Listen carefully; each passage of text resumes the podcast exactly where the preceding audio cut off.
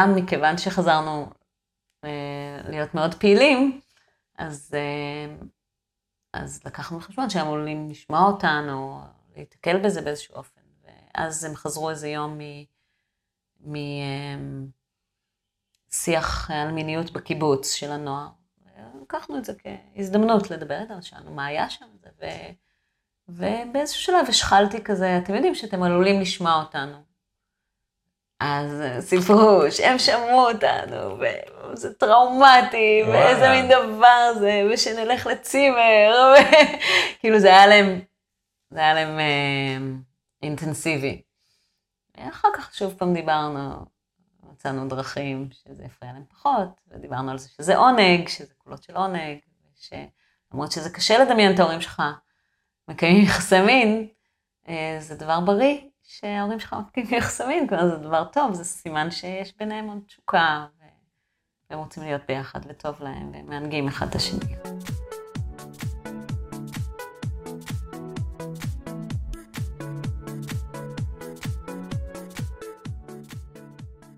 שלום לכולם, ברוכים הבאים לפודקאסט הגמשת מסגרות חשיבה, שיחות על שינויים, על אנשים ומה שביניהם, והיום נמצאת איתנו זוהר ירום.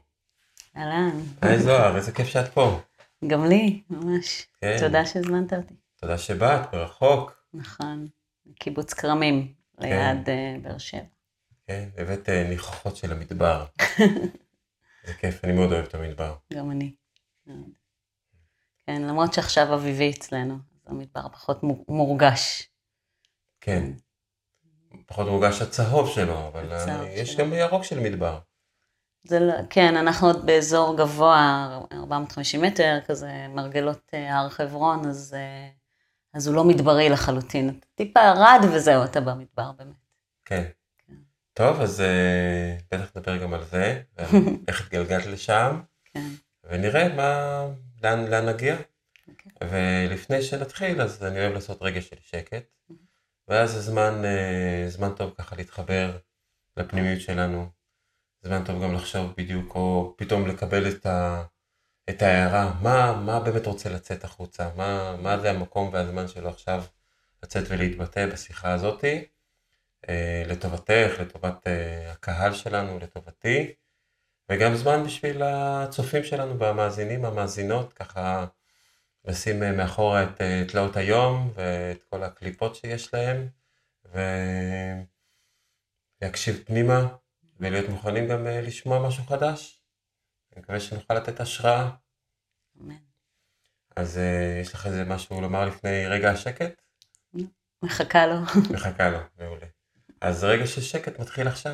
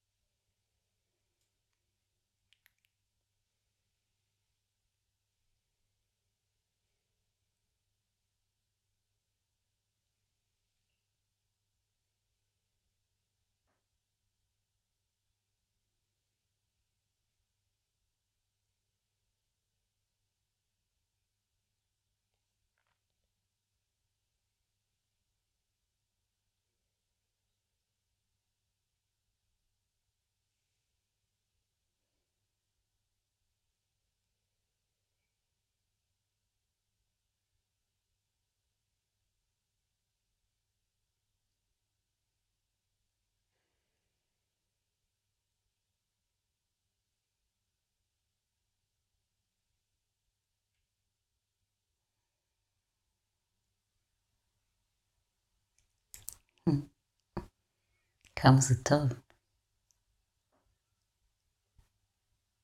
מה טוב? שקט. יכולת לתת לעצמך רגע. קשה לעשות את זה ביום יום.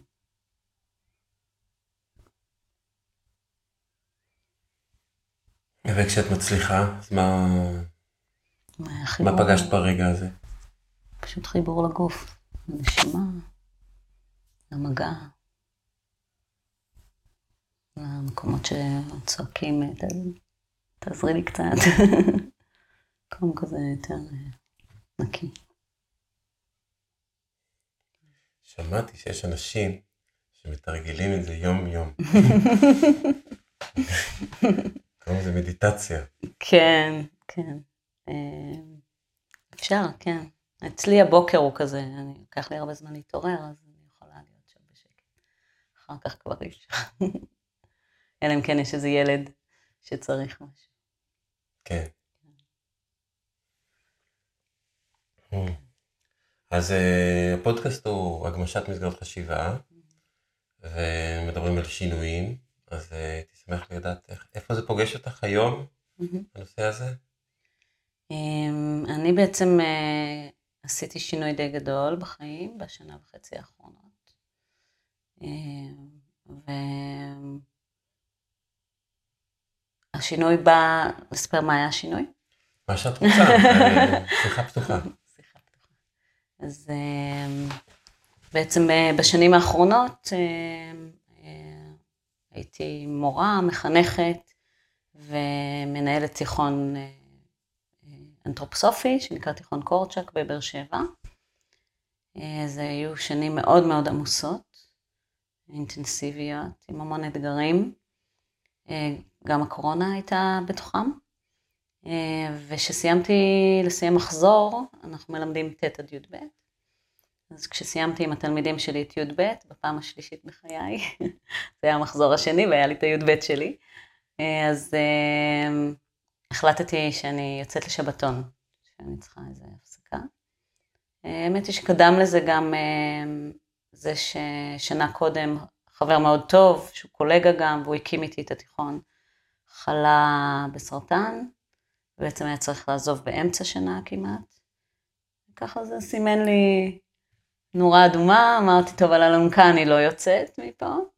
אה, זה האינטנסיביות באה ממקום מאוד uh, בריא וטוב של ייעוד ושל רצון לבנות וליזום ולתת טוב לעולם, אבל גם, האש הזו גם כילתה באיזשהו מקום.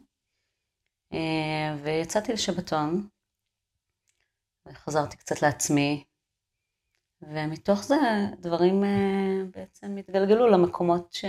שהם היו, היו חשובים לי בחיפוש מציאת איזשהו ייעוד חדש. חיבור חזרה לגוף, לרגש, הראש עבד המון ובעצם איפשהו הגוף והרגש היו מוזנחים. אה, וגם אני חושבת שעברתי שם איזושהי אה, הזדמנות גיל ה-40 כזה פתאום. לפני כן לא היה לי זמן לחשוב על זה, אה, שזה תחושה שמדברים עליה מעט מאוד, לפחות אני חיפשתי מידע עליה. תחושה ש... כל מה שהיה מובן לך בחיים כבר לא מובן מאליו, אתה שם סימן שאלה בעצם על כל דבר. על העבודה שלך, על הזוגיות, על הדרך שבה אתה מגדל את המשפחה, על היחסים שלך עם הילדים, אה, על היחס שלך אל עצמך, אה, וזה די מה שקרה לי. אה, חזרתי ליצור, אני למדתי עיצוב תעשייתי בבצלאל בתואר ראשון, תמיד יצרתי, פחות הייתי באומנות, אני טוענת שזה כמו הקבלה, שאומרים שצריך ללמוד אומנות, אה, קבלה מגיל 40, אז אצלי זה, זה היה ככה, כלומר רק סביב, אני בת 46, עוד חודש. אז אה, בעצם החיבור שלי לאומנות אה, האמיתי, העמוק, אה, התחיל באמת סביב גיל 40, שהתחלתי גם ללמד אומנות. אה, תמיד נהניתי מאומנות, אבל לא עסקתי באומנות, עסקתי בעיצוב, אה, form follow function, מקומות יותר אה, אה, שיווקיים, יותר אה, ארגונומיים, מה מתאים, מה נכון. ו...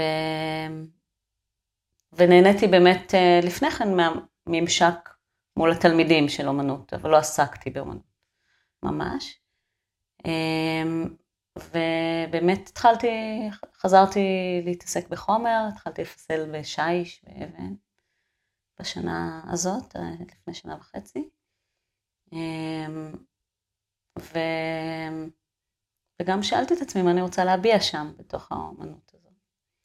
ועוד דבר שהשתנה אה, זה בעצם במשך אמ, כמה שנים סבלתי מחוסר חשק מיני. וזה לא, לא הדרך שהכרתי את עצמי. אה, וזה הפריע לי, אבל לא מצאתי דרך כל כך לשנות את זה, אפילו הייתי אצל הרופאת נשים, היא אמרה לי, ככה זה, זה הגיל שלך, תתרגלי. זה היה לי מאוד קשה לשמוע. אני עם אותו גבר 26 שנים, אז זה תהליכים גם של זוגיות שקורים וגם תהליכים של גידול משפחה, שינויים שאנחנו כנשים עוברות. אז, אז לרגע בעצם לא מספיק נלחמתי על זה, וכשיצאתי לשבתון, אז אמרתי, אוקיי, אני חוקרת את זה לעומק. ו... ועשיתי באמת אה, חיפוש מעמיק בכל מיני דרכים. אה, ספרים, פודקאסטים, אה, התייעצתי עם אנשים, אפילו התפלחתי לקורס באוניברסיטה. מיניות בגיל 40? לא, של טיפול מיני, אני חושבת זה היה. עם מישהי ששמעתי, ש, שידעתי שהיא טובה. מותר להגיד שמות בפודקאסט? טל פלג שגיא, מרצה באוניברסיטת בן גוריון. רק שלא יחייבו אותי על הקורס עכשיו, סתם אני צוחקת. מחייבים רק על התעודה. רק נכון, רק בשביל הנקודות זכות. שווה חופשי, הוא מוזמן תמיד נראה לי. אה, כן, אפשר אבל לתאם את זה, אני מעריכה. אמ, והצלחתי, הצלחתי להחזיר אה, לעצמי את החשק המיני, שיתפתי את בעלי בתהליכים האלה. אה, ממקום של משבר, יש לציין. כלומר, זה לא היה שיתוף כזה סבבה. זה היה ממש, באמת ממקום של משבר, ש, שהיה קשור לא רק לזה, זה היה קשור לכל המערכת שנוצרה בינינו אחרי כל כך הרבה שנים. זכותו ייאמר שהוא אה, לגמרי התגייס גם לשיפור של הזוגיות שלנו וגם אה, למקום של החזרת התשוקה. ועשינו דרך ארוכה. והיום אני בעצם מרצה על זה, אני מרצה על מיניות נשית, על עונג נשי. גיליתי שלא רק שחזר לי החשק המיני, גם בעצם גיליתי עוד המון המון רבדים ועומקים של עונג וחיבור לגוף הנשי שלי והסרת בושה. וזה נושא שכמעט לא מדברים עליו. לא עם הבנות שלנו, לא עם החברות שלנו. לא עם הבנים שלנו, זה גם לא. כן נורא חשוב לדבר אה, לא עם הבנים שלנו.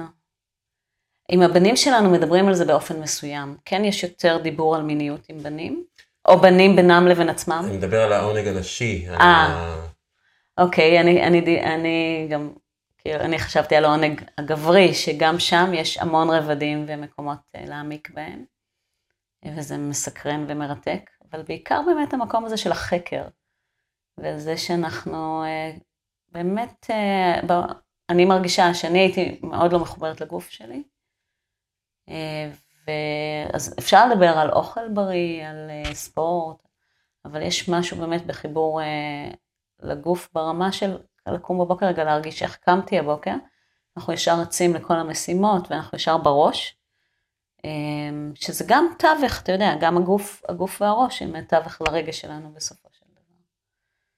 אז אמ, כן, תראה, השיח על עונג נשים עם גברים, זו סוגיה אחרת. אה, גם שם יש איזשהו שיח פטריארכלי, שקצת אה, שם, לפחות מהשיח שאני מכירה. כמובן שיש, כל אחד חוקר ומתפתח בתוך זה, ויהיו הרבה אנשים שידברו על זה בצורה אחרת. כן, אני לא, לא מכלילה, אבל כן, אה, בגלל שאנחנו קצת יותר מסובכות, אה, ולצערי הנתונים הם אה, די עצובים, שרק 65% מהנשים גומרות. דרך אגב, אצל נשים לסביות זה קצת יותר גבוה, אז זה מעניין. אז יש גם איזושהי קונספציה שהגבר הוא זה שצריך להעניק את העונג לאישה. בהבנתי, אני באופן כללי, אני אישה עצמאית, ואני גם נהנית מגברים אה, מדהימים שנמצאים סביבי, שתמיד נתנו לי תחושה שאני יכולה לעשות הכל, אה, ושאני. שוויונית לגברים, שאני שווה. אה, אז, אז, אז התפיסה שלי תמיד זה שזה נתון בי קודם כל. קודם כל אני צריכה לחקור את עצמי ולהכיר ולדעת, ואז ואז כל מפגש עם, המפגש עם הגבר הוא מפגש אה, שלם, אבל, אבל זה לא אחריות שלו, אם, אם אתה מבין למה אני מתכוונת. לגבי עונג, לדבר עם גברים על עונג נשי, אני חושבת ש, שיש אה, כן איזה משהו פנימי שאתה רוצה לענג את הבן זוג. מראש אתה, אתה רוצה את זה, השאלה באמת איך לעשות את זה, זו שאלה טובה.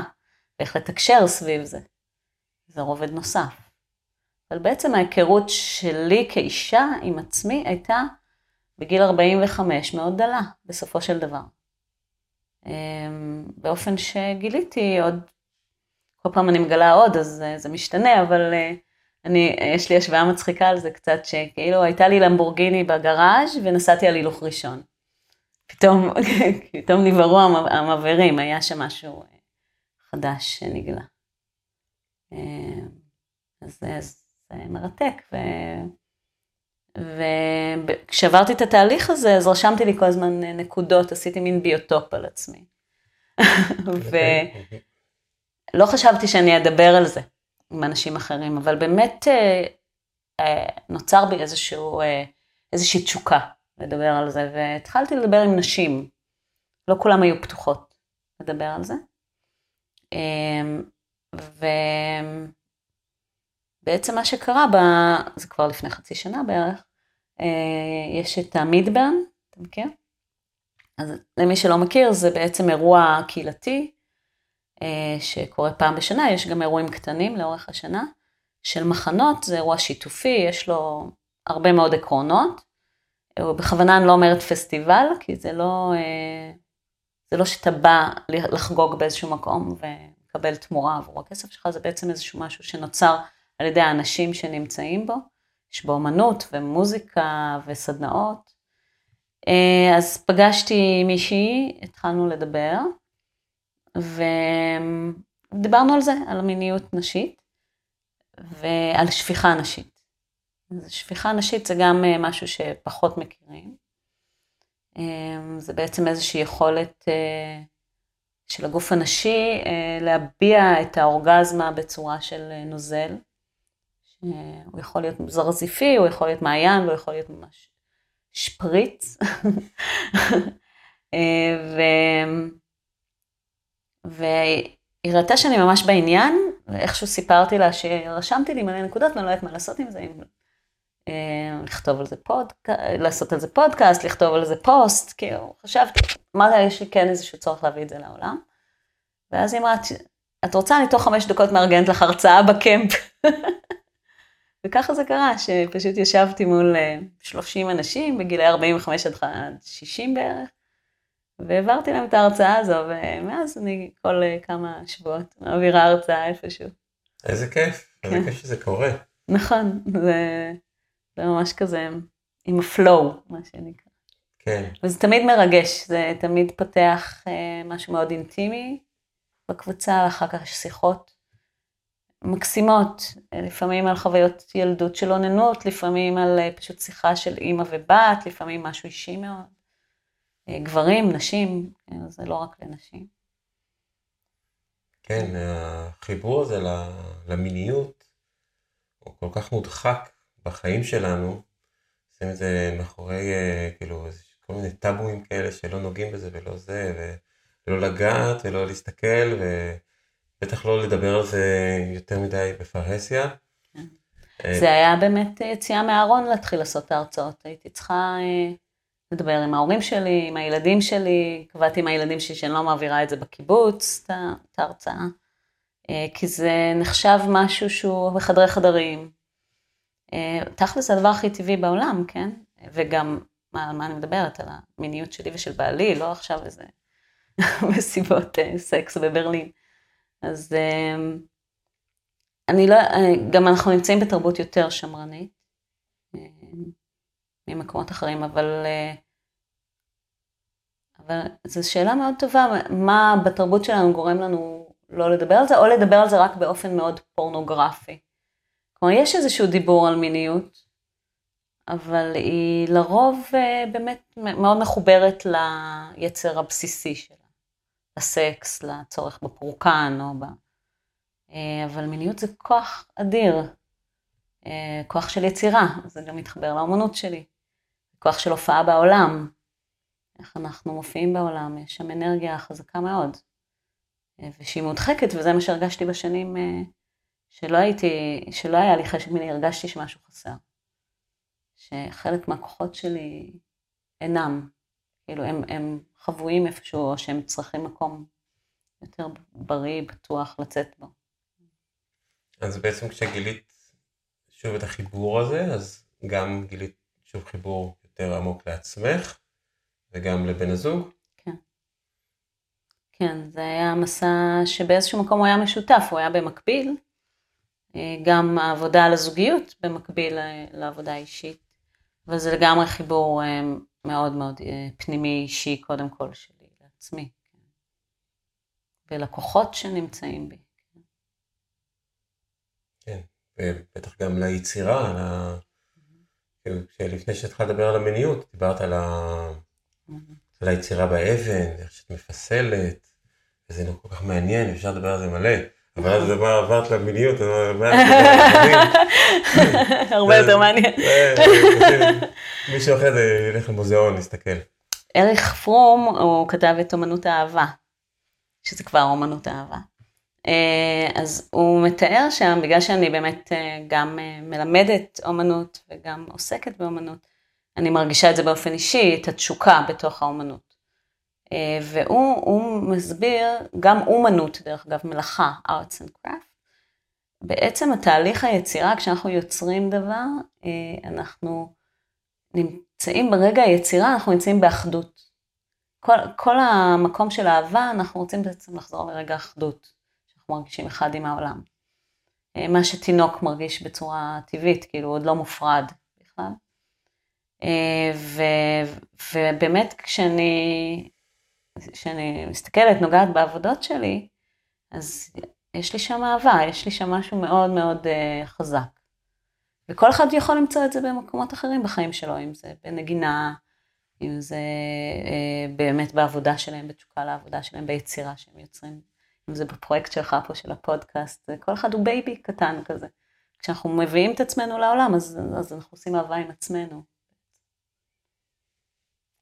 ואז יש גם איזשהו, אה, איזה תוצר של, ה, של הזיווג, של הזיווג הרוחני עם עצמנו, עם, ה, עם, ה, עם זה בן הזוג, זה לא חייב להיות רק ילדים, יש זיווגים אחרים שנוצרים אה, עם אה, ולדות אחרים, אם זה לעבוד ביחד, אם זה החיבור, אם לבנות בית, להחליט לעשות איזה השקעה, כמו שאתם, שעכשיו סיפרת לי.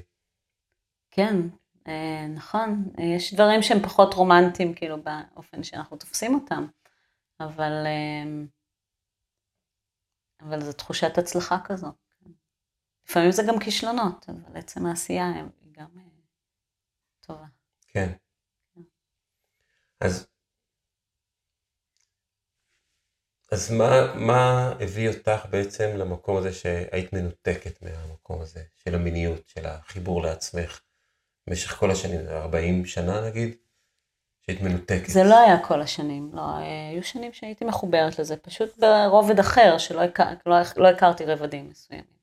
באופן טבעי כן הייתי מחוברת למיניות שלי ולנשיות שלי. אמ, השנים האחרונות, שהיו שנים של בנייה מאוד חזקה, עברנו לקיבוץ כרמים באמת לדרום, גרנו במרכז. אמ, אנחנו משפחה קצת מיוחדת, בעלי דתי ואני חילונית, אמ, והילדים למדו בחינוך אנתרופוסופי, אז היו כמה מעגלים של שייכות, שהיישוב שגרנו בו היה חילוני, והוא גם נהיה אמ, מאוד איך אני אגיד את זה בלי שזה יישמע שיפוטי, אה, נבורישי, היה, התעסק המון בחומר, האנשים החדשים ש, שנכנסו ליישוב בנו וילות מאוד גדולות, בריכות, אז, אה, ואני נולדתי שם, אתה יודע, במושב, בלי, שביל, בלי מדרכות, בלי זה, היה, הייתה לי חוויה אחרת מהילדות שלי. אה, ואז באמת האמת היא שזה היה צורך שלי. לבעלי היה נוח איפה שגרנו, זה היה קרוב לו לעבודה. היה צורך שלי למצוא מקום ש... שתהיה לנו קבוצת שייכות. זה גם בא מתוך ה... הלימוד שלי של החינוך האנתרופוסופי וההבנה מה הילדים צריכים כשהם בגילאים הצעירים. ובאמת לפני שמונה שנים מצאנו את קיבוץ כרמים, שזה קיבוץ דתי חילוני אקולוגי, ו... ועברנו לשם עם הילדים, כשבעצם הגדולה שלי הייתה בת 11, האמצעי היה בן 9 והצעירה הייתה בת 4. ו... וזה יישוב מאוד מיוחד. יש הרבה שיח בעצם, איך, איך אנחנו פוגשים כל אחד את הדרך של השני. ו... ויש, זה, זה נהיה טבעי. זה נהיה טבעי שילד חילוני ייכנס לבית דתי וישאל איפה הכפיות החלביות. זה נהיה טבעי שנמצא דרך ש... שהבנים והבנות יעלו לתורה. למרות שזה לא תמיד תואם את כל, ה... את כל הדעות, כן? אבל מוצאים דרכים שזה מצד אחד כל אחד יוכל לשמור על הדרך שלו בבית שלו, ומצד שני בתוך הקהילה הוא גם ימצא את עצמו במקום נוח. וזה מעורר שיח, בטח עכשיו במצב שאנחנו נמצאים בו, שאנחנו נתפסים המון על סטריאוטיפים, מי חושב מה פוליטית ועל מה. אז זה מעניין, בבאר שבע אחרי ההפגנות יש מעגלי שיח גם, שיושבים שם מתנחלים עם באר שבעים, עם דימונאים, ירוחמים, ומכל הקשת הפוליטית, ודנים, ב... אני, לפחות במעגלים שאני הייתי בהם, הכאב הכי גדול היה האלימות, אני לא יודעת אם אלימות, אבל באמת התחושה שאי אפשר לקיים שיח שהוא לא פוגעני על דעות שונות. אמ, וזה תרגול ממש יפה, מה שאנחנו עושים בקיבוץ. זה לא חוכמה, אנחנו קיבוץ קטן, 80 משפחות, עכשיו בדיוק אה, גל קליטה חדש, אז 120 משפחות, אבל כן, זה מקום אה, מעניין. לדוגמה, ביישוב דתי לא הייתי יכולה, יכול להיות שהייתי מקבלת הרבה ביקורת אם הייתי יוצאת עם ההרצאות האלה. ופה קיבלתי רק פרגון. אז זה מעניין, זה, זה יישוב מאוד מעניין. ו, ובאמת זה נתן מעגלי שייכות. גם לבעלי, גם לי, גם ל, לילדים. הקיבוץ. הקיבוץ. הקיבוץ, המקום בקיבוץ. זה, זה נראה לי תמיד שיש אה, מקומות כאלה שהם אה, משלבים בין אה, יהודים לחילונים. כן. שבעצם לדתיים יש להם ספר, יש להם דרך, יש להם חגים, מנהגים. יותר קל להתמזג בחגים שלהם, זה לא, את, את באה אלינו לסוכה, איפה בואי תעשי את ליל הסדר, לא תזמין אותו, אתם באים אליי ליום, אה, סתם יום, סתם יום, אני, זה, אני לא חוגג, אפילו שזה יום כיפור, אבל בואו אליי לחגוג חילוניות. אה, לא נשמע שום דבר מיוחד, פשוט נעשה את, את אותו דבר. כן, אבל, אבל מה אכפת לך? זה כבר שבועות, אז בואו נטבול איזה מצע בגבינה ונעשה משהו. כן. זאת אומרת, יותר קל להשתלב כן. בדרך שלהם. אה, יש בית כנסת, אין מזבח חילוני. נכון. אה, זה תלוי, כי אתה יכול למצוא כל מיני, אבל אז זה תמיד יתקשר לאיזושהי דת. אה, תראה, יש אמת אה, אוניברסלית לדתות. זה לא סתם נוצר, כי כן יש לנו, זה מתקשר לפסל שעכשיו אני מציגה במוזיאון ארץ ישראל, שהוא גם, דרך אגב, חלק מעבודה משותפת, יצירה משותפת אמרת, נכון? עם עוד שני אומנים, עם אופיר גרדי ואלי שרגא, ובעצם אנחנו מציבים שם איזשהו מקדש מודרני של עמודי אדמה, ש...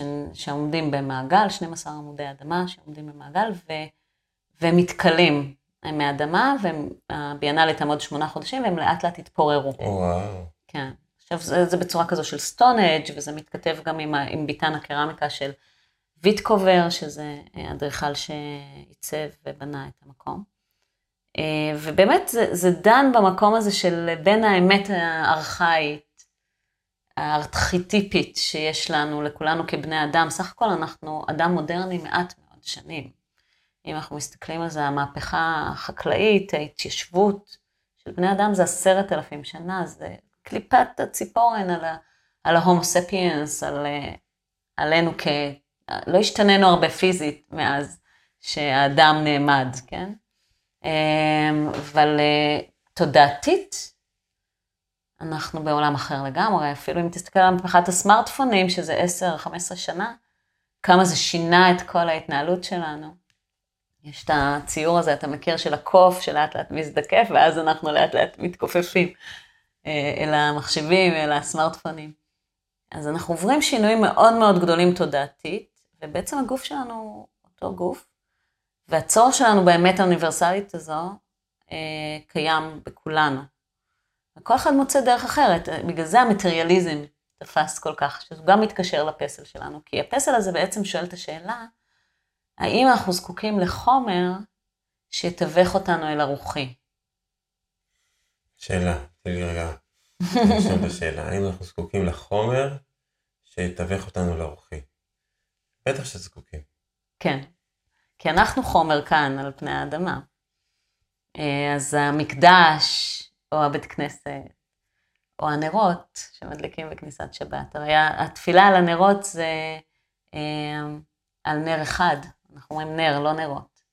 כי זה מטאפיזי, האור, האור שאנחנו מכניסים. אבל אנחנו עדיין זקוקים לטקס. דרך אגב, גם במיניות יש טקסים, יש רובד של טקסיות, שמיניות שהיא לאורך זמן, אני קופצת ממלא נושאים. אמ, מיניות שהיא, אמ, גם אסתר פרל דרך אגב, שהיא מדהימה, היא כותבת המון ספרים על זוגיות, מדברת על זה. שאנחנו, בשביל להפוך זוגיות ארוכת טווח לזוגיות מיטיבה, אנחנו צריכים למצוא דרך להפוך את הריטואל, את הריתמוסי, את הדברים שחוזרים על עצמם, לטקס. ואז בעצם מה, לקבע אותם? את הריתמוס? הריתמוס יהיה בכל מקרה. הרי אה, כשאתה בן זוג, כשאתה בתוך זוגיות ארוכת טווח, אז, אז זה כבר לא פעם ראשונה שאנחנו שוכבים, אין את ההתרגשות של הפעם הראשונה. אבל uh, כשהטנטרה מכניסה כמה טקסים שהם לאו דווקא שתעשה אחר כך, ת, ת, תהיה באינטראקציה מינית אחר כך, אבל הם מחברים. Uh, לדוגמה, נשימות משותפות, או טקס עשרה, שזה uh, בעצם uh, כל אחד מתפשט בפני עצמו, וכל פעם שמורידים את הבגד, אה, מסירים משהו מהיום, מין מעבר כזה בין חול לקודש. מזיזים רגע הצידה את, את כל העומס של היום, ונכנסים לאיזשהו מרחב שהוא יותר מקודש. אפשר להתייחס ליותר נקי מהמחשבות, יותר uh, ממוקד, כל אחד יכול לראות את זה. NLP, יש היום המון uh, גישות ש, שעוזרות לנו לחזור אל הגוף שלנו, לחזור ל, ל, לחיפוש הזה של המהות. אה, אבל אה, בסוף, אם זה משרת את זה, אם זה מעלה את זה לרמה גבוהה יותר, למה לא? כן. אה, אפשר, דיברת על מקדש, כן? יש אלתר, אפשר לעשות ממש מקום קטן בחדר השינה, שיש בו קטורת, יש בו נר, יש בו פרח, יש בו נוצה. אצלי יש פסל. איזה ש... פסל? שפיסלתי, זה זוג מתחבק, שהם מתחילים נפרדים והם לאט לאט הופכים להיות גוש הגוש של האבן המקורי. וואו, מהמם. כן. או להפך. או להפך. אמ, למרות שאני לא מאמינה שאנחנו החצי אחד של השנייה, אני לא מאמינה באמירה הזו, אני מאמינה שאנחנו צריכים להיות כל אחד לעמוד בפני עצמנו, ושיש לנו ישות שלישית שהיא זוגית. אז יכול להיות שזה היה הפסל של הישות הזוגית שלנו, בעצם. אמ, אגב, אז... כשאנחנו, כשעושים משל מסוים, אם זה באומנות, אם זה באומנות פלסטית, או בשירה, או בכל דבר, זה משל על חלק. זה לא, המשל הוא לא יכול להכיל ולהשליך על כל ההיבטים של המציאות. זה מראה לנו נקודה מסוימת, את החיבור שבאתם מאותו זה, אולי מאותו חומר, מאותו ארץ ישראל, מאותו זה, אולי גם רוצים, אולי בניתם ביחד, יש כל מיני משלים שיכולים להיות, אבל זה בוודאי לא יכול להכיל את, את הכל. להכיל את הכל. וזה גם באמת אמ, היופי באומנות, זה לא פודקאסט, זה, אה, זה, וגם בפודקאסט בעצם, כל אחד בסוף שומע את הסיפור שלו. אז מי שיראה את הפסל הזה יתחבר אליו מכל מיני כיוונים.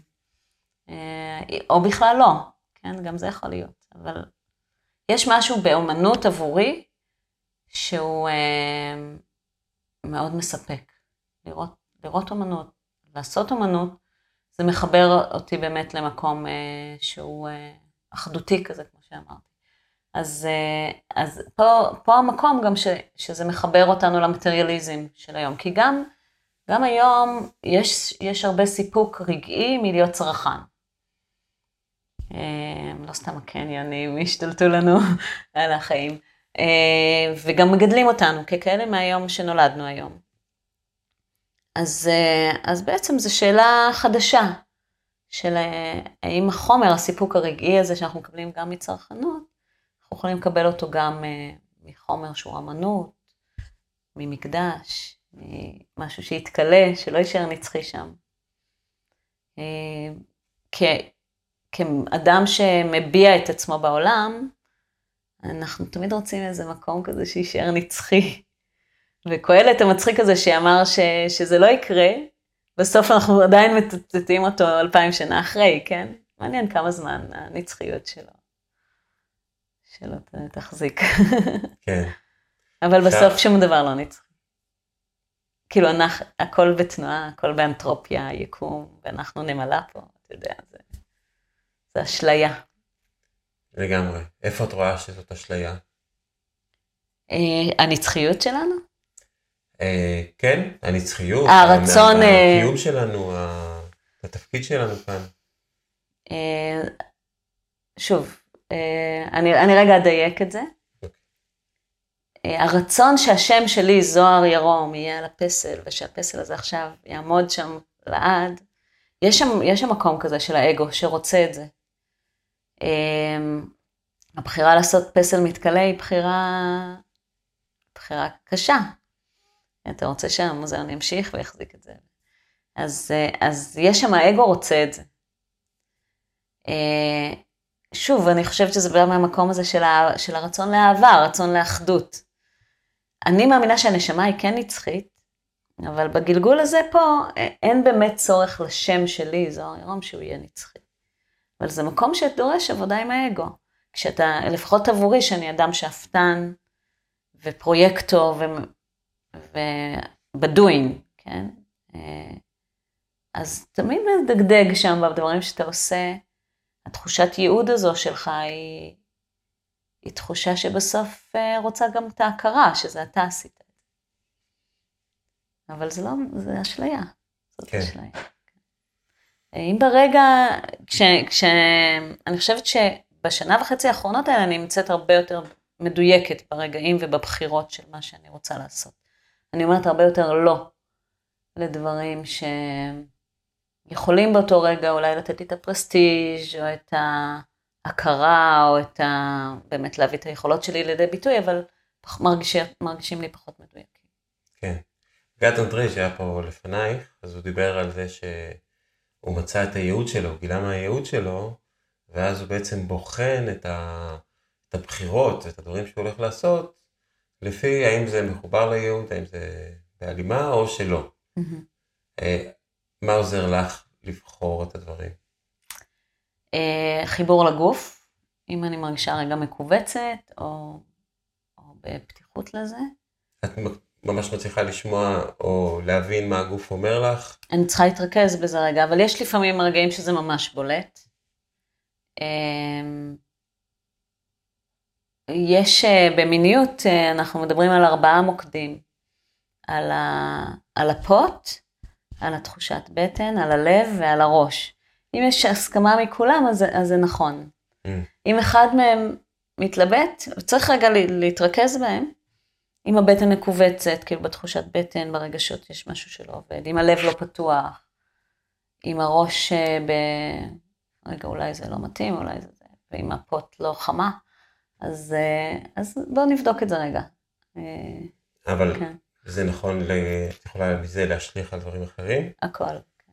כאילו את הולכת ברחוב רוצה לקנות את השמלה הזאת, אז את שואלת את ארבעת המרכזים האלה? לא ברמה הזו, אני גם לא כל כך הולכת לקנות שמלות, אבל, אבל כן, אם, אם אני רוצה לקחת פרויקט גדול, או אם צריך לעבור בית, או אם אה, רוצים אה, ללכת ללמוד משהו, אז כן, זה מקום... אה, נגיד, כשאני עכשיו עושה גם הכשרה של מנחי סדנות, וזה היה מאוד אינטואיטיבי, אבל לא שאלתי את עצמי במה אני אתפרנס מזה. הייתה לי איזושהי הכרה, וזה גם היתרון, אני חושבת, של הגיל שלי, שכבר עברתי לימודים שונים ו- ועבודות שונות. הייתה לי איזו הכרה שזה ימצא את הדרך לבוא לידי ביטוי בעולם. אבל שכרגע הלימוד הוא יותר משמעותי ממה יקרה, מה, מה אני אעשה עם זה. כן. אה, אז, אז בעצם לא נתתי לראש שלי להתערב שם. כן. יכולתי לחשוב, לא, זה עולה הרבה כסף, ואני לא יודעת אם אני ארוויח את זה חזרה ממשהו שאני אתפרנס ממנו. אה, גם לוגיסטית היו שם מגבלות, כן? אבל איכשהו הראש אמר, זה, זה, זה יהיה בסדר, זה, יהיה, זה יסתדר. כן, יש לי חבר שהוא מנחה סדנאות, והוא אמר לי איזה יום אחד, שאחד הדברים הטובים בנושא הזה, במקצוע הזה, זה שככל שעובר הזמן, את יותר מבוקשת ויותר רוצים אותה. זאת אומרת, גם כשתהיי בת 80, אה, הוא, יש לך כבר ניסיון של הרבה שנים, זה לא, יש הרבה מקצועות שככל mm. שאת מתבגרת, את כבר לא יכולה לעשות, וזה בעצם, זה כמו להשקיע בפנסיה. בעצם נותנת לעצמך איזשהו מקצוע, שאם תנחי קבוצות בגיל 80 על מיניות, כאילו זה בכלל יהיה שוס, אני יכול לראות את הכותרות וזה. יש מישהי כזו מדהימה. כן, הגיעה, אבל היא התאמנה ועשתה את זה שוב ושוב. ו... כן, מעניין. הנה, עכשיו לדוגמה הבטן שלי מתכווצת, למה? כי כל דבר שתגיד לי שאני אעשה אותו עכשיו עד שאני אזדקן, אני לא רוצה לעשות. כאילו, באופן טבעי, יש בי משהו, גם דיברנו על קעקועים, שאמרתי לה, אני לא מתחייבת לכל החיים. אני תמיד באיזושהי תנועה בחיים. אה, אז אם, ת... יכול להיות שאני, זה גם אה, בחינוך האנתרופוסופי, וגם בסדנות אני יכולה לראות את זה שאתה תמיד יכול ללמד משהו חדש, תמיד יכול לפגוש אנשים.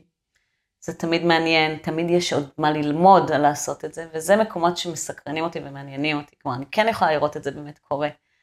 אבל לעשות את אותו הדבר, לדמיין את עצמי מעבירה את אותה סדנה עכשיו כל החיים, אני לא מסוגלת. כן, בוודאי שלא, אבל לקחת על עצמך כל מיני תפקידים אה, שהם, אה, שהם בעצם לקיחתם הם, אה, הם לאורך זמן, זאת אומרת, את אימא לשלושה ילדים. אה, זה, זה התפקיד זה הכי רציני שלקחתי על עצמי. וזה ימשיך איתך עוד ועוד ועוד ועוד, את ההחלטה. ו... כמובן שאת אימא עכשיו אחרת ממה שהיית לפני זה, גם בגלל שהילדים היו קצת אחרים. הם משתנים כל הזמן. אה, אבל את עושה את הדבר הזה, וגם אה, בזוגיות עם, תזכירי את השם? צביקה. צביקה.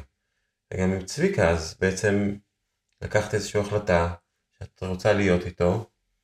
שמעתי איזה, איזה בדיחה ככה, זה היה ברדיו שהיום, אה, שאלו מישהי איך היא יודעת שהיא רוצה להתחתן עם הבחור הזה. אז היא אומרת, ישבתי בבית הקפה איתו, וקרן שמש האירה מהצד, והאירה את הפנים שלו, ועם הרקע של כל העננות וכל הדבר הזה, הסתכלתי עליו וידעתי שעם האיש הזה אני רוצה לחיות בעשר שנים הקרובות. חמוד. כן. אז... אה, זה... הילדים, לקח לי, זה היה מעניין, שכשקלטתי שזה לכל החיים, הייתי בשוק פתאום. מתי זה קרה? אני לא יודעת לדייק את זה. אה, זה זיכרון פריפריאלי כזה. אבל, אה, אבל באמת אמרתי, וואו, אף אחד לא באמת הסביר לי את זה, שזה העבודה הכי מעמיקה, הכי ארוכה, הכי אינסופית והכי לא, אה, אה, לא ברורה, כאילו, ש, שתיקחי בחיים שלך, אה, והיא לכל החיים. זה באמת אה, כזה, היה פתאום הבנה, הייתה הבנה, מצד אחד שוק, מצד שני גם משמחת. אה, ההורות הובילה אותי להמון מקומות מאוד טובים, גם לחיבור יותר עמוק לנשיות שלי, כמובן שהם מראה מצוינת להתפתחות שלנו, אם אנחנו פתוחים אה, לקבל את זה. בגיל ההתבגרות, וואו, זה מאוד מאוד קשה, יש לי שלושה מתבגרים בבית עכשיו. אני תמיד אומרת, הורים לילדים מתבגרים, תעטפו אתכם בהמון אהבה מכל כיוון אחר. את עצמנו. כן, כן. זה לא סתם, גם זה קרה עכשיו, אני חושבת, התהליך שאני עברתי. אמ, אבל זה מאוד מאוד ביגר אותי, להפוך להיות אימא. כן. ובמיוחד בתהליך של הבגרות שלהם, של גיל של ההתבגרות, למה, מה, מה שם עשה לך את זה? אמ, זה עדיין, זה כל הזמן בתהליך, כן, אני, אני לומדת על עצמי, ואני לומדת על להיות אימא למתבגרים, ואני הייתי מחנכת שהם מתבגרים, כי זה כל הזמן פוגש אותי. תראה, הגיל ההתבגרות אה, מעביר אותם אה, תנודות מאוד חזקות בינם לבין עצמם. והדבר הטבעי, כלומר, אני אגיד משהו ש... שהוא יכול להישמע כאקסיומה, אל... שלא יקחו, מאזינים יקרים, אל תיקחו את זה קשה אם זה לא קורה ככה בבית שלכם, אבל כן שווה לבחון את זה. אם נער אה, עובר את גיל ההתבגרות שלו בחוץ, מול מבוגרים אחרים, סימן שיש משהו בתוך הבית שחסום אצלו, כמו הם בסופו של דבר עוברים, נחשפים באמת, מוציאים את כל מה שעובר עליהם בלי, בלי פילטרים בתוך הבית, מול ההורים. Okay? אוקיי? בחוץ הם יכולים להיות לפעמים ילדים מדהימים, אה, ומשתלבים, ולעולם לא יתחצפו, ו... אבל אם משהו מציק להם, ובדרך כלל בגיל ההתמכרות משהו מציק להם, אה, אז, אז זה יוצא בתוך הבית. על ההורים. לפעמים יותר על האימא, לפעמים יותר על האבא. תלוי נורא בקשרים. אה, אז, אז בעצם אתה פוגש את כל התסכולים ואת כל החוסר האהבה עצמית ואת כל הרצון להשתייך ואת כל הבדידות. אתה פוגש את זה בתוך הבית עם המתבגרים שלך, וזה הרבה פעמים יוצא עליי באינטראקציה מולם. אה, וצריך להחזיק שם אה, מקום מאוד מאוד אה, מדיטטיבי, וברור מה אני מבקשת עבורם בשביל לעמוד בזה, וזה לא תמיד מצליחה לעמוד בזה. כן, לא ננשם. וזה בעצם לחיות בקומונה עם שלושה מתבגרים, ש... איך תנהל את זה עכשיו, זה מסובך. כן, כי יש גם את הלנהל את זה, וגם להתנהל בתוך זה. כי באיזשהו שלב מגיע הזמן ששמה לב שאת כבר לא המנהלת הראשית. דפנטלי לא, כן. וגם מה שאמרת על איך לתווך להם ואיך להיות איתם, וזה שאת פוגשת דברים, אני חושב שחלק מהעניין הוא זה שאת פוגשת את עצמך בתור נערה מתבגרת, mm. שקיבלה את הדברים האלה או שלא קיבלה את הדברים האלה, זאת אומרת, יש את, uh, את הספר של שי אור. הורות כמעשה ניסים. שממש הציל לי את החיים, שאם יש משהו שקשה לי עכשיו לראות את הבן שלי, ש... שיש לו שם איזה קושי ויש לו איזה תסכול, אז למה זה קשה לי? למה זה מפעיל אותי? זה מפעיל אותי כי יש לי שם איזה עניין שאני צריך לפתור אותו עם עצמי. אה, ובזכות הבן שלי זה מציף לי את זה, זה בעצם המנוע להתפתחות, כמו שאני מבין את זה mm-hmm. מהספר. אז אה, במיוחד שיש שלושה מתבגרים, כמו בסיפור שלך, אה, זה בטח מציף המון דברים מהילדות, המון דברים מ... וגם מהחיים, זאת אומרת, כן קיבלת אהבה, לא קיבלת אהבה, חברים, הקשבה, טבע, ובטח גם כל ילד וילדה וכל סיטואציה באים ולוחצים לך על נקודות אחרות. נכון, כן. בגלל זה באמת הורים למתבגרים צריכים ממש לטפל בעצמם. אבל זה גם מתנה. כן, זו מתנה עד שזה עולה על העצבים. זה, זה עולה על העצבים כי... העצבים שלך, אה, כן. אני חושב. כאילו, לא, לא, ברור. ברור. עכשיו שדיברת על עולה על עצבים, מה, איזה עצבים, מה? תראה, לפעמים אה, זה ריבים קטנים, כן? אבל אה, פשוט לבקש מהם להיות שותפים בטיפול בבית, ואתה מקבל אה, תגובות לפעמים שמרגישות כפויות טובה, אתה יודע, זה כל כך הרבה. או שאתה צריך להתחנן. אז כל השיח הזה הוא גם שיח שקשור מאוד לתקשורת מקרבת, כן? אה, הוא לפעמים פוגש אה, אותך בחוצפה, במקום כזה של ביטול, בזלזול. אני לא חושבת שהם מתכוונים לרע כמובן, אבל... אה, ואז זה לוחץ על נקודות. וזה בדיוק ההזדמנות להסתכל על הביטול. להסתכל, מה זה חוצפה? מה, כן. חוצפה זה, זה אמירה אה, פטריארכלית או מטריארכלית, כאילו, כן. מגיע לי כבוד, כי אני אבא שלך, וטטטם. כן. אבל אם אנחנו שני בני אדם, ואת אומרת לי, תפנה את השולחן, ואני אומר לך, לא רוצה, mm-hmm. אז זה לא חוצפה. כן. אבל רק בגלל שיש לך את התפקיד של האימא, ואת חושבת שמגיע לך ככה וככה, אז נכנס כל העניין ה... זו, זוהי דעתי. כן, זה, זה לא לגמרי קשור ללא, הלא יכול להיות. לא מתקבל, ואני גם שמחה שהם אומרים לי לא. זה מקום של, אה, שהם לא בריצוי והם בשיח, והם בשיח עם עצמם. גם אני אומרת לעצמי לא על דברים מסוימים. אז uh, הלא הוא לא מה ש... לפ... uh, לפעמים זה פשוט הטון דיבור, המקום של הישות, של היחסי ישות, כאילו איך אנחנו מדברים אחד לשנייה. לא זה שאני אימא שלך ואת מדברת אליי ככה, אלא uh, אני בן אדם. זה, זה הרבה, הרבה יותר uh, פשוט מזה. כן. אבל uh, כן, אז לפעמים המקומות האלה, יש, יש עוד דברים כמובן, אבל, uh, אבל זה עבודה, כן, ואז לפעמים נופלים. אני, אני נופלת שם. ומה עוזר לך כשאת נופלת? מי עוזר לך? Um, אז השקט עוזר, להתרחק רגע, למצוא, לדבר עם בן הזוג שלי או עם חברה טובה. אה, לעשות אה, כזה ולהסתכל על הסיטואציה, זה גם אה, תרגיל של שטיינר, להסתכל רגע על הסיטואציה מהצד, מרוחקת טיפה, לנתח אותה ולדבר איתה עוד פעם, כאילו, ממקום גם של, גם אני טעיתי, כן? איתה, איתו, עם מה ש... הבנים, הבן יותר מסוגר, הבת יותר פתוחה, זה, זה מש, משתנה, כאילו, באינטראקציה. ולדבר על מיניות זה מאוד קשה איתם. בטח. כן. אה, להיות במקום שיהיה פתוח לדבר על זה. אה, וגם השינויים שאנחנו עברנו כבני זוג, אז בסופו של דבר טיווחנו אותם בצורה אחרת קצת לכל אחד מהם, אבל גם היה צריך לדבר על זה, כי הם הרגישו דבר, שדברים קורים בבית, ו... והיינו צריכים גם את העזרה נגיד של הבת הגדולה, היינו, פתאום התחלנו לצאת יום בשבוע להיות מחוץ לבית, ו- ואז צריך את העזרה שלה בבייביסיטר וזה, וזה לא תמיד בא בשמחה, וכאילו צריך לפעמים רגע לדבר איתה על זה ש...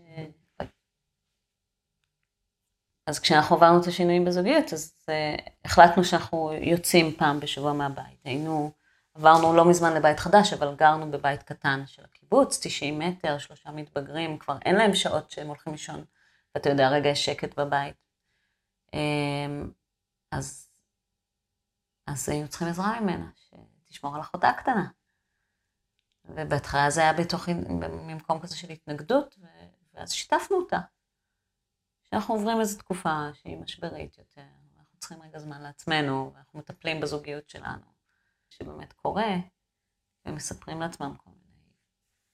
אז זה היה, זה היה שיח מאוד מעניין, גם מכיוון שחזרנו להיות מאוד פעילים, אז, אה, אז לקחנו בחשבון שהם עלולים לשמוע אותנו, להתקל בזה באיזשהו אופן. ואז הם חזרו איזה יום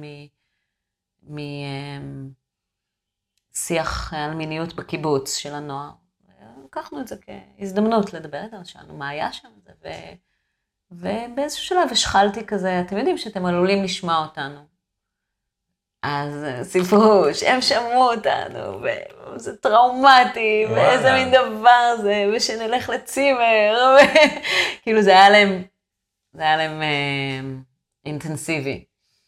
אחר כך שוב פעם דיברנו, מצאנו דרכים שזה יפריע להם פחות, ודיברנו על זה שזה עונג, שזה קולות של עונג, שלמרות שזה קשה לדמיין את ההורים שלך מקיימים יחסי מין, אה, זה דבר בריא שההורים שלך יחסי מין, כלומר זה דבר טוב, זה סימן שיש ביניהם עוד תשוקה, והם רוצים להיות ביחד וטוב להם, ומענגים אחד את השני.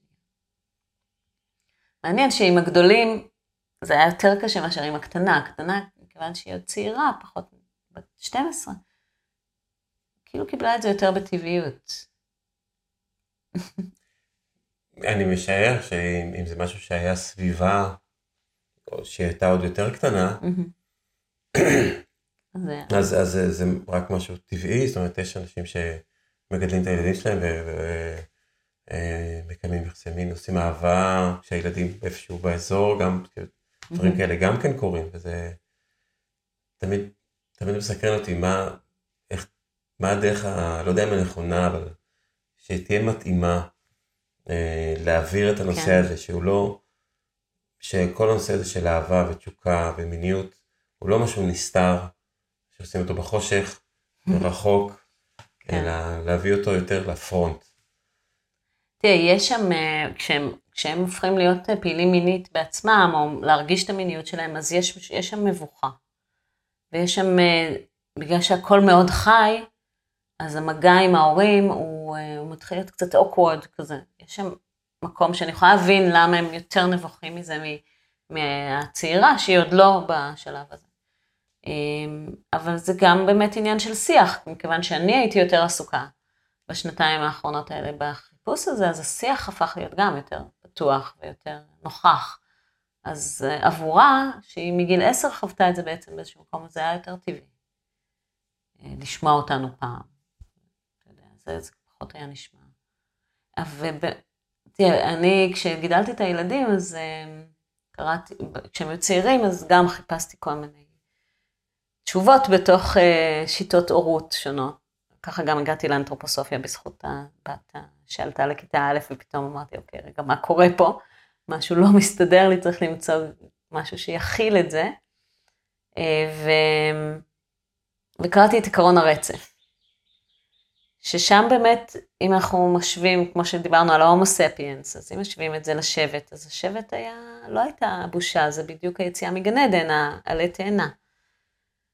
אמ, אז שאלתי אותי, את עצמי הרבה פעמים על דברים שהייתי עושה איתם, מה היה קורה בשבט, זה היה נותן לי הרבה פעמים תשובות, אם זה נכון או לא נכון.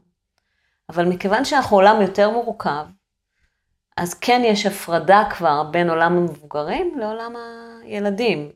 זה לא הכל יחד, אנחנו לא את מדורת השבט שלנו כבר, אנחנו כבר לא עושים את זה ביחד. כי כן יש דברים שהם מוקדמים לגילם, אפילו אם תסתכל על החדשות. כן? אז uh, עד גיל שבע לא כדאי לחשוף ילד בכלל לזה שיש רוע בעולם. הוא עוד בתחושת אחדות. ואם הוא נחשף לחדשות, או למחאה עכשיו להפגנות, או ל... אז, אז משהו נסדק לו. לא. הוא צריך רגע להרגיש מושרש בעולם, לעבור מהמצב האחדותי של הנשמה ולקבל את העולם בצורה רכה. אז כן יש עולם מבוגרים ויש עולם ילדים, אני לא, האוטופיה הזו של השבט כבר לא יכולה להתקיים אצלנו בעולם המודרני. אבל בהחלט חיבור לגוף והאהבה של הגוף שלנו, לאו דווקא למיניות, לעירום של הגוף שלנו, משהו שהוא לא, הוא הרבה פחות מקובל פה בארץ. אבל כשנוסעים לחו"ל בסאונות אה, באירופה, אתה חשוף לכל סוגי הגופים, לכל גילאים, אתה רואה כל מיני סוגי אה, אידיאל יופי, כבר לא אידיאל יופי, כל מיני סוגי יופי. אתה רואה איך הגוף שלך יכול להשתנות. מה ש...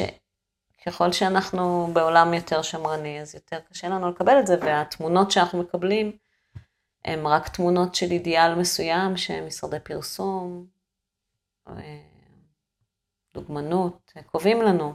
וזה באמת עולם מאוד קשה גם להיות בו מתבגר. מתבגרת.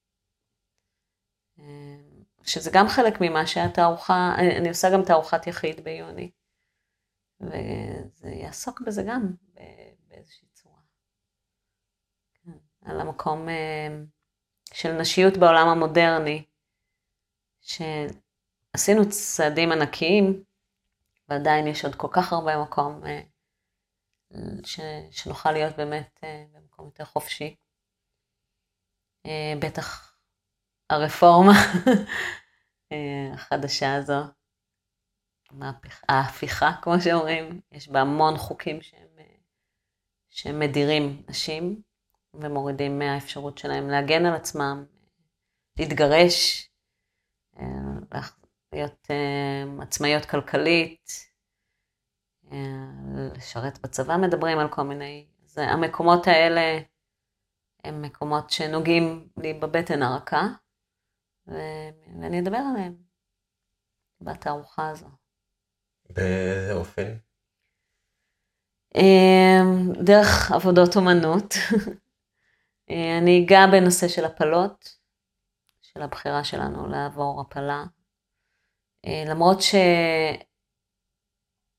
כאילו מבחינת הפלות עצמם, להפיל, אני, אני כן אה, בגישה שיש נשמה והיא מתגשמת בעולם.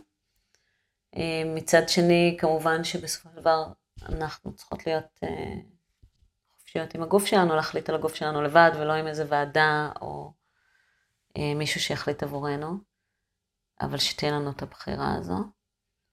זה ייגע בנושא של שיער ערווה.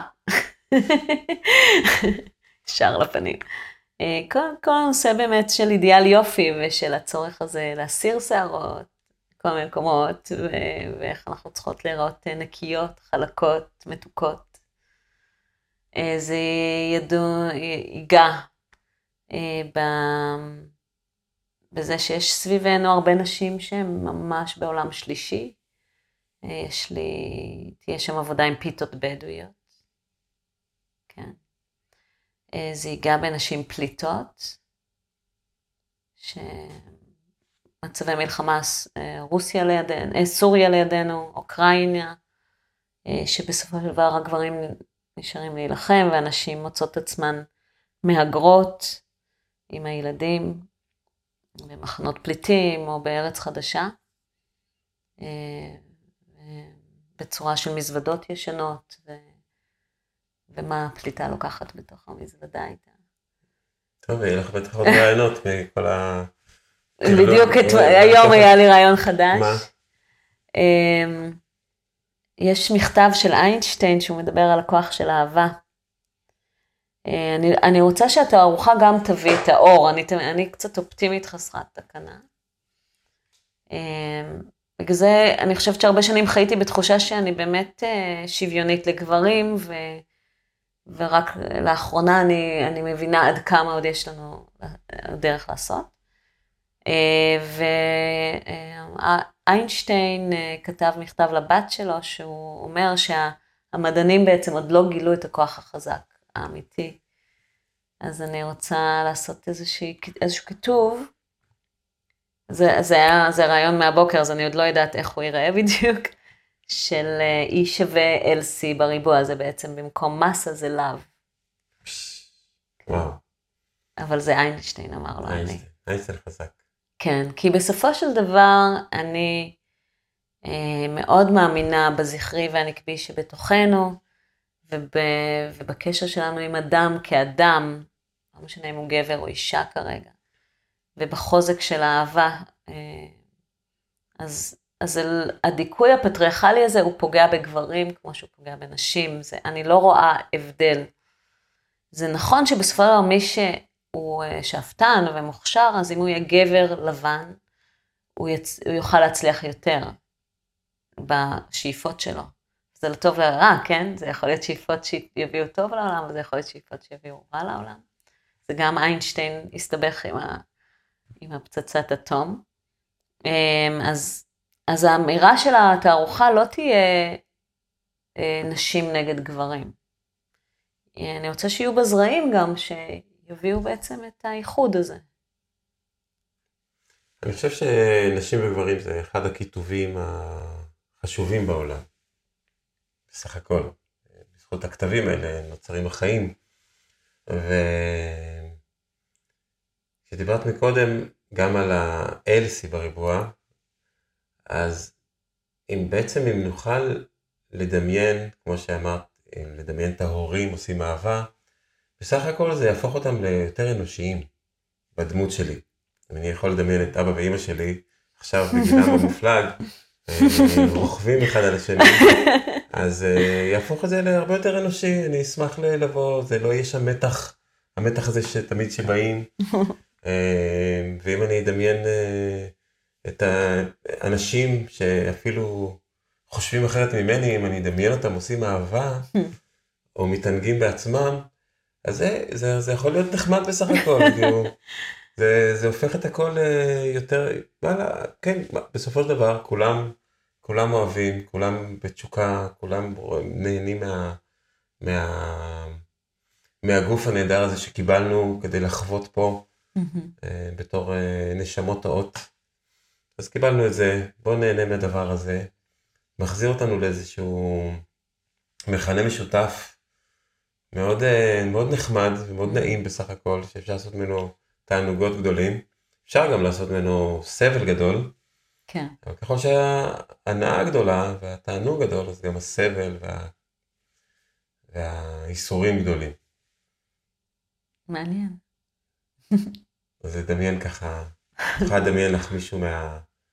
מהמגזר השני, מההפגנות השניות, עכשיו זה גם, יש גם הפגנות, כשאת אומרת ההפגנות, אז אני לא יודע לאיזה הפגנות את הולכת, כי את בעצם באה מבית, אני לא אה, סטריאוטיפית, הבית אה, יהודי חילוני וגם מקיבוץ כזה, אז אתם הולכים להפגנות בבאר שבע, שיש לי סטריאוטיפ על מה זה באר שבע, אז, אז אוקיי, אז מי, מי מפגין שם? אז לא, לא צריך לפרט, אבל כן, כן מי מפגין שם? אה, ראיתי שיחה של אה, רועי יוז'ביץ, נראה לי שזה השם שלו, על, אה, עם איזה מומחה.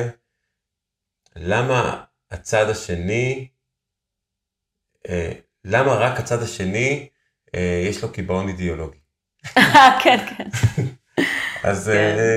אם נחשוב שהם, אחרי שהם עושים את ההפגנות, אז הם עושים מעגלים, ואחרי כן. זה אחד פוגש את השני, ודבר מוביל לדבר, ואז כן. הם עולים אליו הביתה, וקורית חגיגה, אז, אז הכל נראה בסך הכל, אז עשו מדורה על איילון, ולא משנה איפה, עשו את המדורה, ואחרי זה זה, וקצת שתו, וקצת הלכו, ובסך הכל אפשר לקבל... וואי, זה יהיה מופלא אם זה מה שיקרה מזה.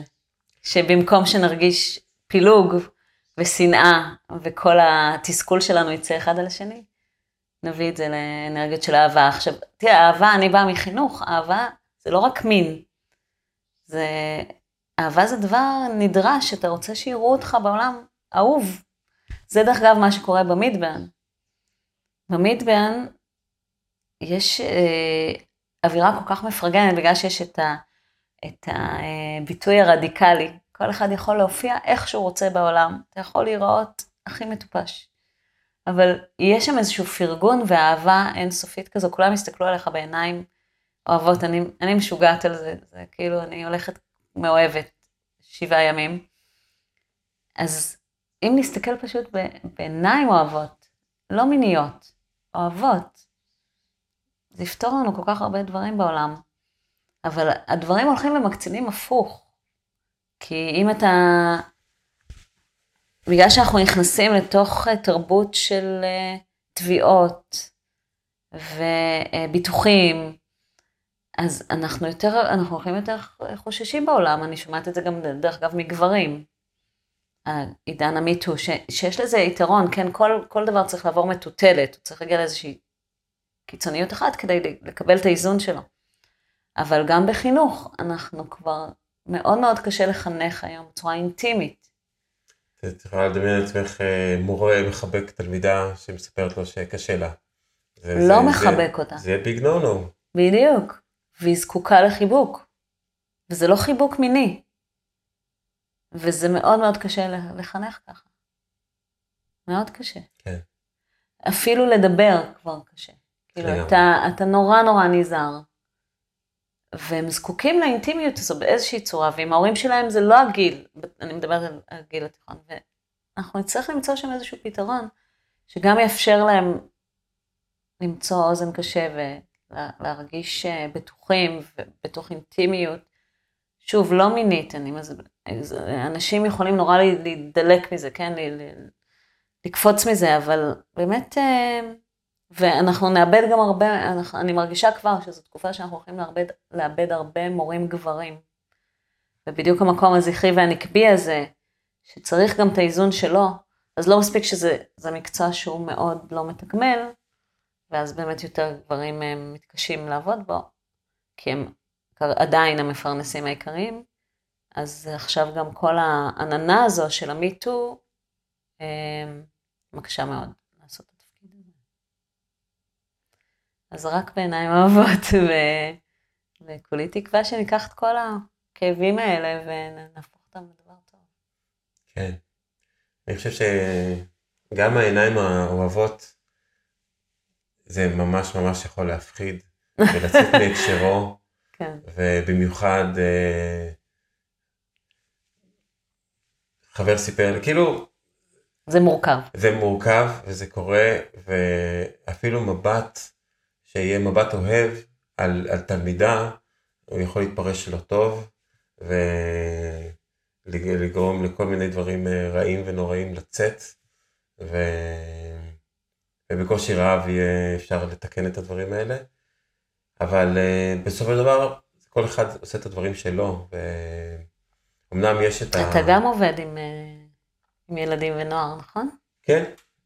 כן. Uh, אבל זה אחד מהסיבות שאני משתדל יותר לעבוד עם מבוגרים. אבל גם שם, זה צריך מאוד מאוד להיות מאוד מאוד זהירים עם כל הדבר הזה. גם הבדיחות, גם איך שאומרים אותם, גם להסתכל. לא, לגמרי. אבל אה, תראה, כשאתה מחנך כיתה ט' עד י"ב, ארבע שנים, איך שלא תסתכל על זה, אתה נכנס למצבים שהם מאוד מאוד אישיים ומאוד מאוד מורכבים, קצת כמו מטפל. אנחנו לא מטפלים, אבל אנחנו כן עוברים איתם דרך. נזהרים מהכל, כן, אה, אבל שוב, אני, אני בשאלה שם, אני בשאלה, כי אם אתה בא לחנך לא, לא לחנך להורות, כן? לתת מענה לתקופת התפתחות שלהם. הם עוברים משהו בתוך התקופה הזו, אנחנו רק מבקרים בתוך הביוגרפיה שלהם. ואם אתה רוצה לעשות את זה באמת אה, בצורה מעמיקה, אתה חייב להכיר את התלמיד שלך, אתה חייב לראות אותו באמת בעיניים אוהבות, בעיניים ש, שאתה יכול לראות את התכונות הגנוזות שלו. הייתה לי תלמידה מדהימה, ש... נשרה בי"א.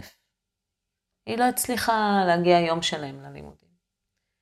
וכל הזמן דמיינתי אותה עשר שנים אחר כך. היה בחוש צדק, משוגע. הייתה מהמגזר הבדואי. לפני שנה שמעתי שהיא הלכה ללמוד משפטים. השלימה את כל הבגרויות.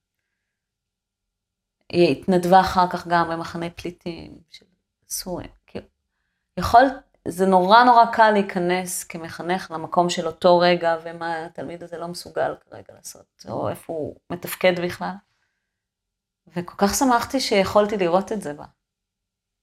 אבל זה דרש איזושהי התמסרות אה, ל, לרגע הזה ולמקום הזה שהיא הייתה בו, שאני חושבת שזה כוחות של אהבה, כן? אבל אה, זו באמת תקופה מורכבת. צריך לראות גם שלא פוגעים, אבל זה מאוד מאוד מורכב בין הטיפות, וקצת אה, מסרס. כן.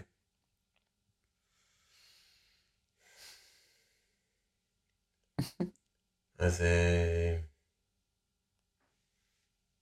כדי לא להשאיר את המילה האחרונה שם, להעביר אותה, כן. אז נמצא את המשהו לנושא כבד. המעורר והמחיה, ואולי אז מה המסר שלך? מה, מה היית רוצה... כן. אמ,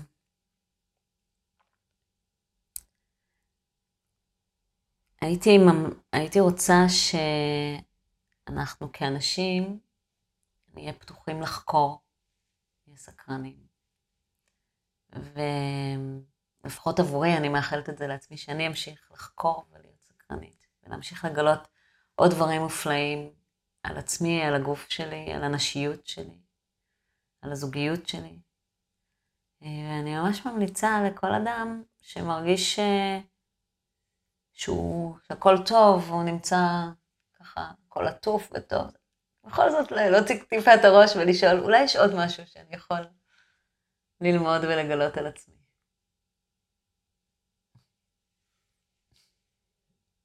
הלוואי, אמן. כן, הלוואי שאני אזכור את זה. איפה עוד אפשר לראות עלייך, לשמוע, איפה את הולכת להציג?